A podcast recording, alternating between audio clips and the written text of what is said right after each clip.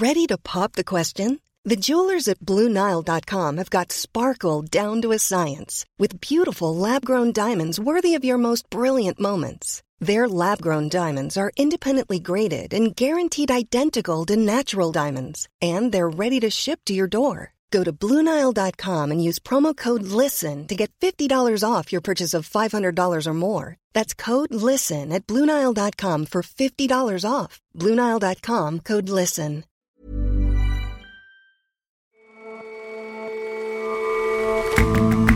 Hello and welcome to The Intelligence on Economist Radio.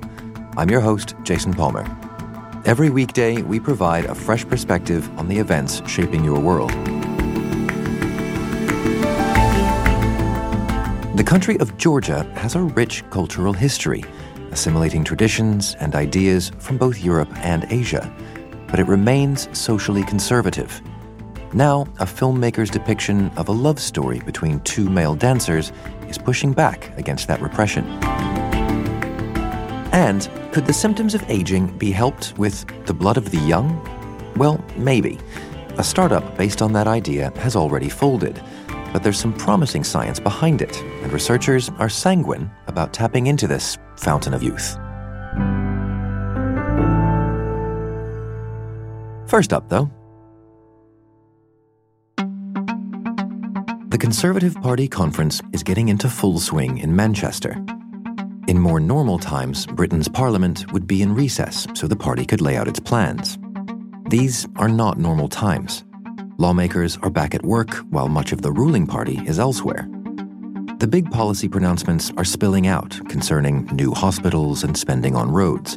But the theme of the conference is Get Brexit Done, just what Prime Minister Boris Johnson has been saying so doggedly. With new scandals that emerged over the weekend, that might become, unbelievably, even harder. There's a very strange mood at the Tory party conference in Manchester. Our political correspondent, Duncan Robinson, is in Manchester, soaking up the atmosphere.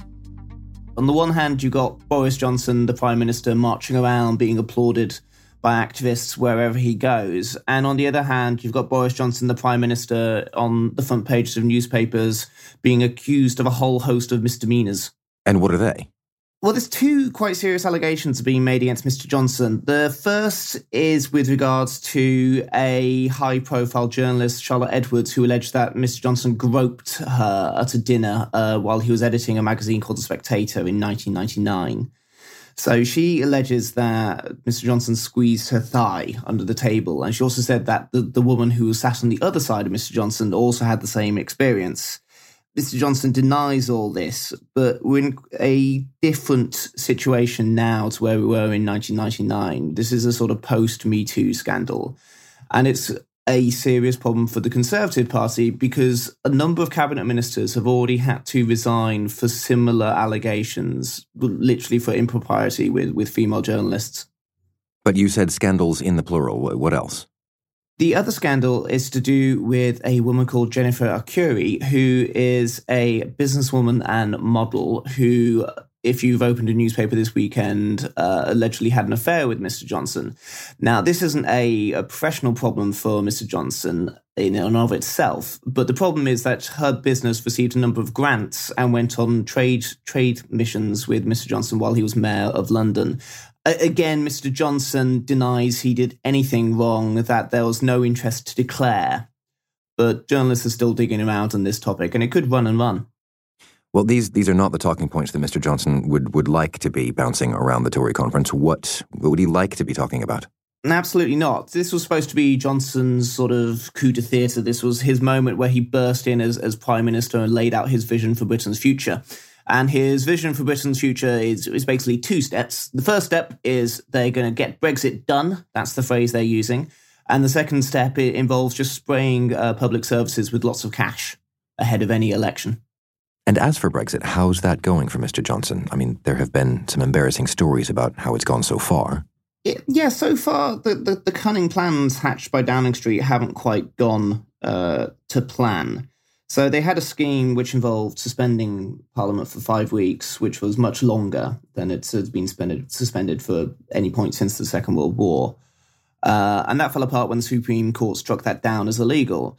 And the problem with that uh, is that Boris Johnson technically used a power reserved for the Queen. So, in effect, the Prime Minister had accidentally forced the Queen to break the law, which is the one thing you're not supposed to do when you're Prime Minister. You're supposed to keep the Queen out of politics.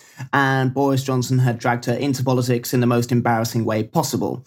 So, that means that uh, reportedly this weekend he did actually uh, give an apology to the Queen, which is in and of itself quite embarrassing, but uh, and, and, embarrassing on another level because you're also not supposed to reveal any conversations that you have with the Queen when you're Prime Minister. So it's a real double double whammy.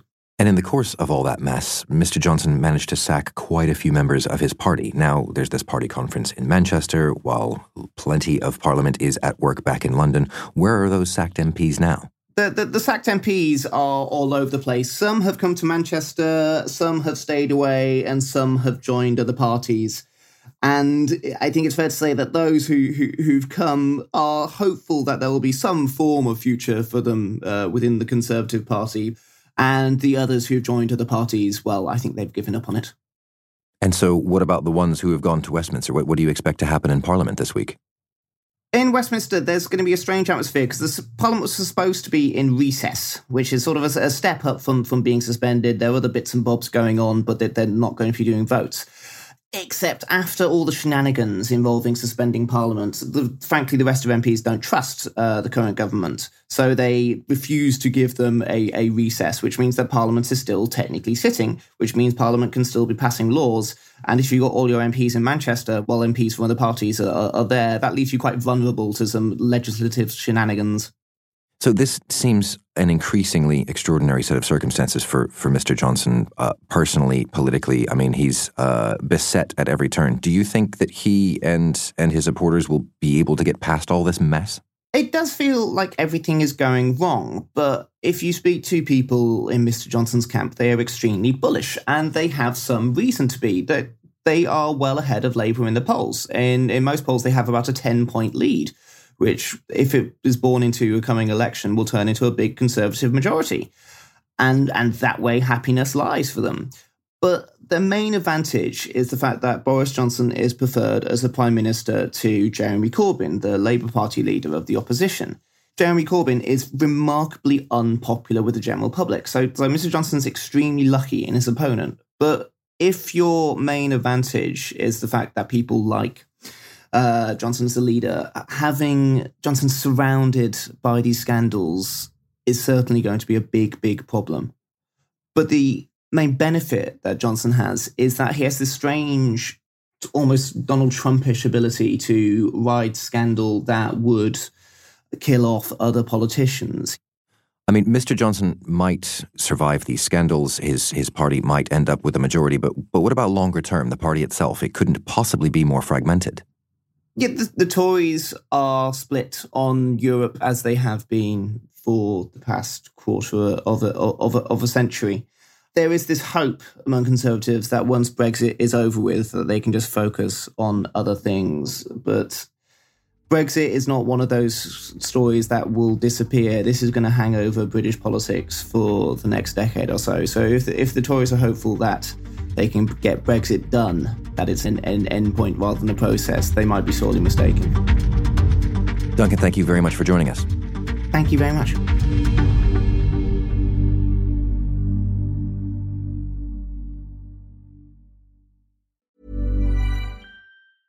Hi, this is Matt and Sean from Two Black Guys with Good Credit.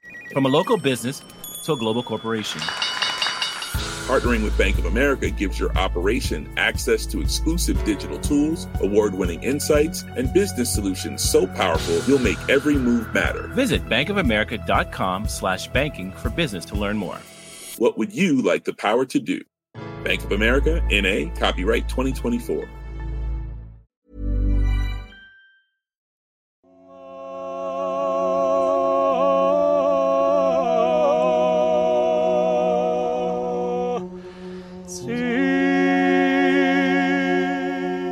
Georgia has a rich culture. It's known for its traditional unaccompanied singing.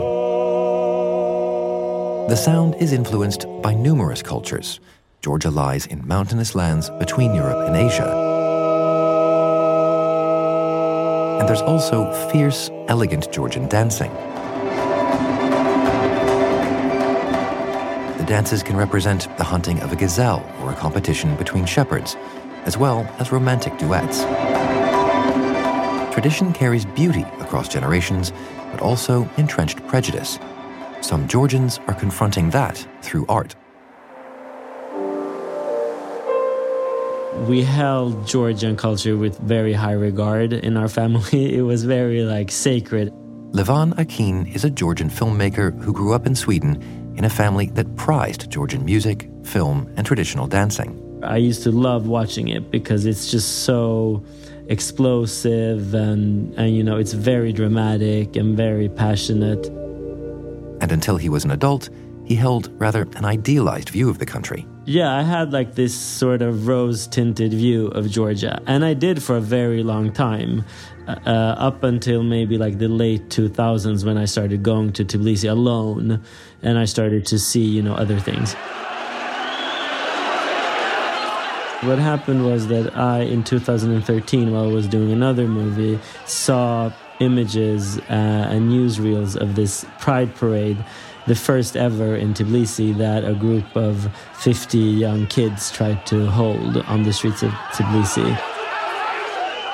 And they were attacked by a mob of thousands that were organized by the Georgian Orthodox Church and some other far right people. And the images were very terrifying and also you know having this rose tinted view of georgia felt sort of shame when i saw that because i never thought that it was you know that oppressive.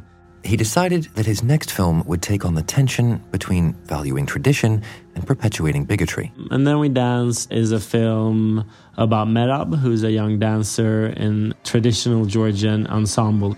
So when the film begins, we sort of are introduced to Merab right away and his situation in the ensemble where the dance teacher tells him that, you know, he's not dancing with enough uh, stamina and machismo, and he, you know, tells him that he needs to be like a nail.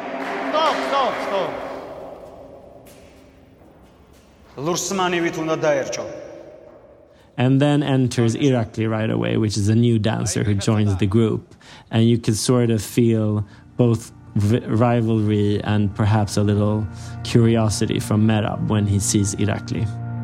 And then the film sort of goes on to become a first love narrative and Merab navigates his conflicting feelings toward Irakli. The movie has been screened at international film festivals to wide acclaim. It hasn't been shown in Georgia yet, but Mr. Akin hopes it will be. I do feel a lot of love for Georgia and Georgian culture, and I'm very proud of being Georgian, but I'm also at the same point trying to say that there's nothing stopping you from loving your culture and being, you know, whoever you want to be at the same time. Because that's what the bigots have sort of hijacked culture. I was really overwhelmed by the film. Georgia is a country that I know well, a country I'm fond of, and it seemed to reproduce in a very honest and authentic way the quality of life among quite ordinary people in Tbilisi, quite poor people in Tbilisi who are undergoing some extraordinary events. Bruce Clark has been writing about Georgian culture for The Economist. It's Georgia's a remarkable place in that it has a very rich culture of its own, but Georgians are also very, very talented at adapting and mastering cultural forms that are born elsewhere, such as classical music, such as theatre, such as film. They're generally people with a great surplus of cultural talent, you might say. And how's that changed over the time that you've been familiar with the country? Well, I've watched Georgia go from being a restive part of the Soviet Union when I first went there to dissolving into chaos and then gradually reconstituting itself. Now, during the period of chaos, cultural figures were fleeing the country just as a matter of survival. And now I'm glad to say that there is, on the whole, a more natural relationship between the Georgian cultural diaspora abroad and Georgia itself. On the whole, they can come and go quite freely. But there are exceptions, and this film shows that exception. What happens to the people who leave? Well, uh, in either London, Paris, or Berlin, you could find extremely accomplished concert pianists who happen to base themselves in those cities but are from Georgia originally, and at least once a year they would go back to their native Georgia and give a recital. One of them is the young, remarkable pianist Luka Okros, 28 years old. He is one of the leading concert pianists of his generation, and London is a good base for him, but he's always very keen to go back to his homeland at least once a year and give a recital. And so these performers who, who go abroad, are they just seeking wider audiences, or is it because there, there's a bit of a push at home, a bit of cultural repression perhaps at home? I honestly don't think there is too much cultural repression at home. In fact, I spoke recently to Luka Okros, and he says that he finds the cultural atmosphere in many ways better and better, and that if somebody with his talents had been growing up in Georgia now, probably that person could have got an adequate education in Georgia so, in some ways, things are improving. To take another example, there is a theatre director, Dato Papava, David Papava. Now, he more or less fled Georgia, as many people did in the 1990s, when conditions there were pretty bad. And then finally, he returned to Tbilisi, albeit still traveling quite frequently to London. Now, Dato told me that he feels really very free in Tbilisi. He's put on some performances that are quite edgy politically, and not everybody liked the play aesthetically, but he didn't feel any political repression. So, for artists in many fields, Georgia is a much freer place than it used to be. But the director of And Then We Danced would find it impossible to, to live there. I think to live full time in Georgia, certainly. He really is pushing the envelope in terms of Georgian social mores. And he himself has made the point that he could not have made the film if he were a native Georgian living full time in Georgia. Now, the two stars of the film And Then We Danced, that's uh, Levan Gelbakhiani and uh, Bachi Valishvili, they are remarkable young individuals. Uh, they both say that they are determined to continue living in Tbilisi, their hometown, and their hope is to make the place into a more tolerant environment, a place where such films could be made more easily in future. Bruce, thank you very much for your time. Thank you. I enjoyed it.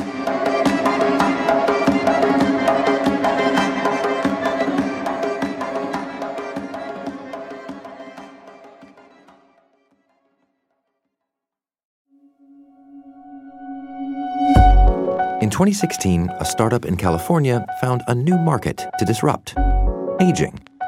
Ambrosia offered older customers transfusions of blood from young people for just $8,000 a liter.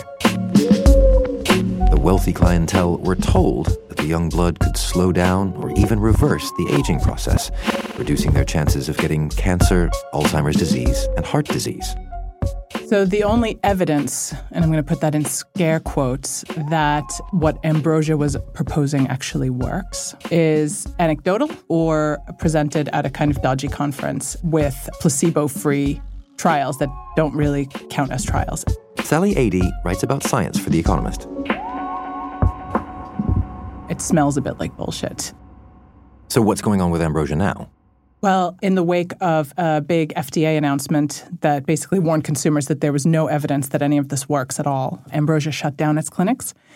But the science that they were basing these sort of shady trials on is actually solid. There is a kernel of truth in it. How so? So, in the early 2000s, there were experiments with heterochronic parabiosis, which is a fancy way of saying you stitch two rats together, one young, one old, so that they share a circulatory system. What they found when they did that is that the old rats exhibited so many signs that the symptoms of their aging had been reversed. They were better at you know, cognition tests. Their wounds healed more quickly. They had better heart function. There were just a lot of indications that their aging had gone into reverse. So there is something in the blood that does make a difference, but I mean, how, how good is it for humans if what we're talking about is stitching people together? So I don't want a blood buddy, even if it makes me smarter and heal faster. But yeah, of course, after these experiments, people immediately started trying to figure out what it was in the circulating blood that was making these old rats act younger and feel younger. So, one of the real pioneers in the field, she's like the OG, is Irina Conboy at the University of California at Berkeley. And she has just released a new study in the journal Aging. She actually figured out that it wasn't just that young blood had good effects, old blood had bad effects. So she figured out that there's one particular protein that's a big culprit, and that protein is called TGF beta. TGF beta keeps your cell cycle from working properly. So that's part of the reason why old people, their wounds heal more slowly. So she was like, okay, we need to get rid of TGF beta. You can do it with this enzyme called an ALK5 inhibitor. But if you get rid of all of it, it could be pretty toxic. Like that won't translate very well for humans. So what she did is get it down to the levels that you have in young people. And then she added oxytocin, which had previously been shown to work at rejuvenating the old mice, but that was blocked by bad factors in the old blood. So TGF beta goes up, oxytocin goes down, you're old. And so what she tried to do is turn off the faucet on TGF beta turn up the faucet on oxytocin. That's basically when she, I guess, hit the jackpot, which is that she found that the effects were really pronounced. What do you mean? When you get the formula right, what happens? So, after just seven days on this stuff, the old mice had less inflammation in their brains. They had more stem cells in the hippocampus, which is important for memory. They had less altogether fibrosis, that's stiffness. Their muscles healed better and faster.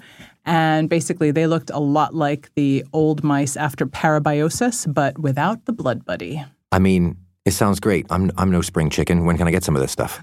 So, obviously, caveat, caveat, caveat. Now, Dr. Conboy is designing a trial right now. She is going to recruit 20 people, and she's going to try this on them within a couple of months. And these things are already FDA approved, which is a pretty big deal. Both of the components of the cocktail are already essentially on the market available. Yeah, exactly. So she's going to use them off label. So already knowing that these things are approved for humans by the FDA means that that could be a clear path for a drug that comes very quickly. So I mean, what's the response of, of the community? Does does everyone else think that this looks as promising as, as you're making it sound? She has an amazing reputation. The people that I talked to at the National Institute of Aging were like, she's got such a long history. She's pretty great. but they're worried that nobody's really tested the combination of these two drugs before.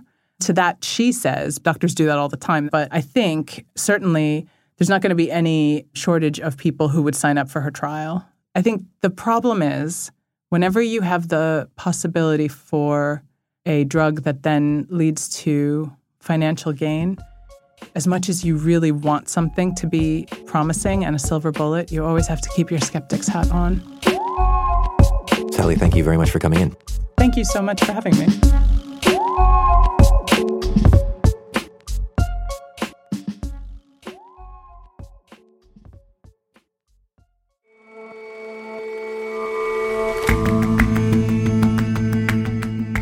That's all for this episode of The Intelligence. If you like us, give us a rating on Apple Podcasts. And you can subscribe to The Economist at economist.com slash radio offer. 12 issues for $12 or £12. See you back here tomorrow.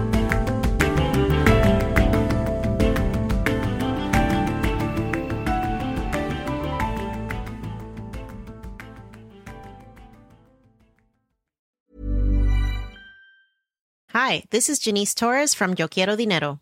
From a local business to a global corporation, partnering with Bank of America gives your operation access to exclusive digital tools, award winning insights, and business solutions so powerful you'll make every move matter. Visit bankofamerica.com slash banking for business to learn more. What would you like the power to do?